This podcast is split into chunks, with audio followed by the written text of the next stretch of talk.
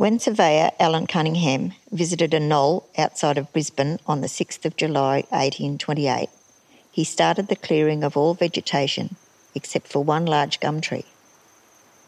From around 1842, that mountain was called One Tree Hill. Later it was named Mount Coot-tha or Gudya from the Yugara language, as it is an important dark honey bee site.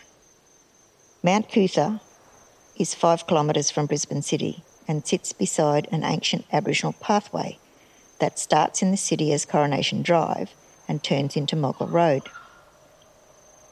Moggill is an English word for Margul, the eastern water dragon, a Yugara significant being. Our songlines that maintain the land laws run along ancient pathways such as these and continue to travel all over Australia. When we were kids, my dad was a drover. My mum's dad was a drover. So we've got three generations in our family, probably four generations in our family, of a droving system. And when the British first came to Australia, they used our Aboriginal pathways to open up the country for beef and sheep. And the really smart people who came they befriended the Aboriginal people and employed them to help them open up the country. And it was really important to acknowledge in our research that there was people in our clan and in our nation that helped the whole opening up of Australia. So they would take them from each waterhole to the next waterhole. And mainly when you're travelling, there is like a day or two days walk between waterholes or water spaces and they could be hidden wells or springs. Those tracks became stock routes, and most of them became major roads. So a lot of our major outback tracks were the old Aboriginal pathways. One of these important songlines runs west, past Mount Coot-tha, and travels right across Australia to Carnarvon on the west coast, where it turns north and south and runs all around Australia.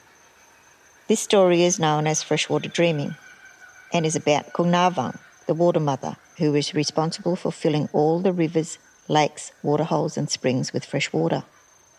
Her co worker and lawkeeper, Mudagara, is the one that made all those rivers, lakes, waterholes, and springs.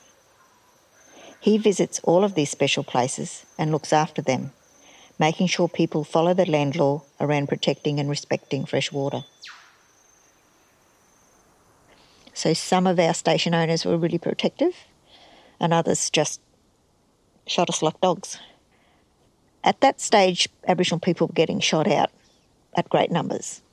So some of the tribes or nations strategically made friends with the, the station owners who they knew respected them. So there was this system of reciprocity around you can use our land and our water as long as you protect us. So it was that whole process of survival and how you work to survive.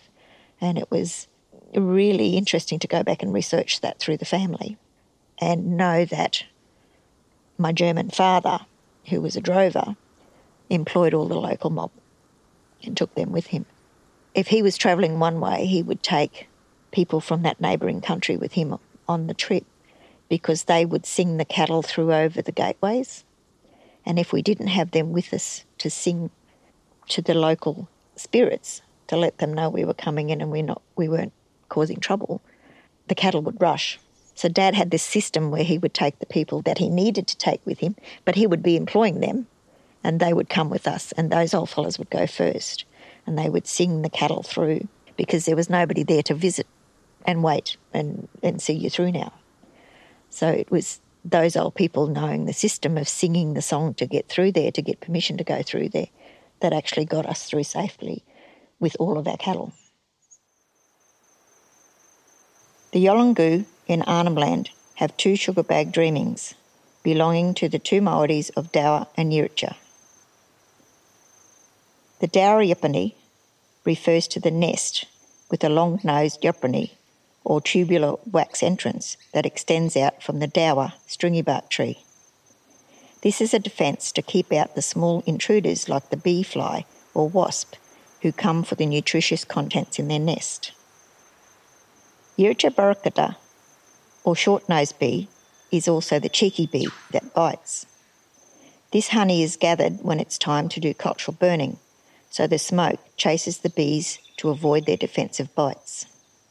The Bierka wangara bee is associated with freshwater and floodwater because this stingless bee lives in Melaleuca paperbark swamps and gathers pollen from the paperbark flowers. The Mount Coot-tha or Gudya in Brisbane and the Covoyangilla bees in Kabi in the Mary River Valley are linked to bee dreaming all across Australia.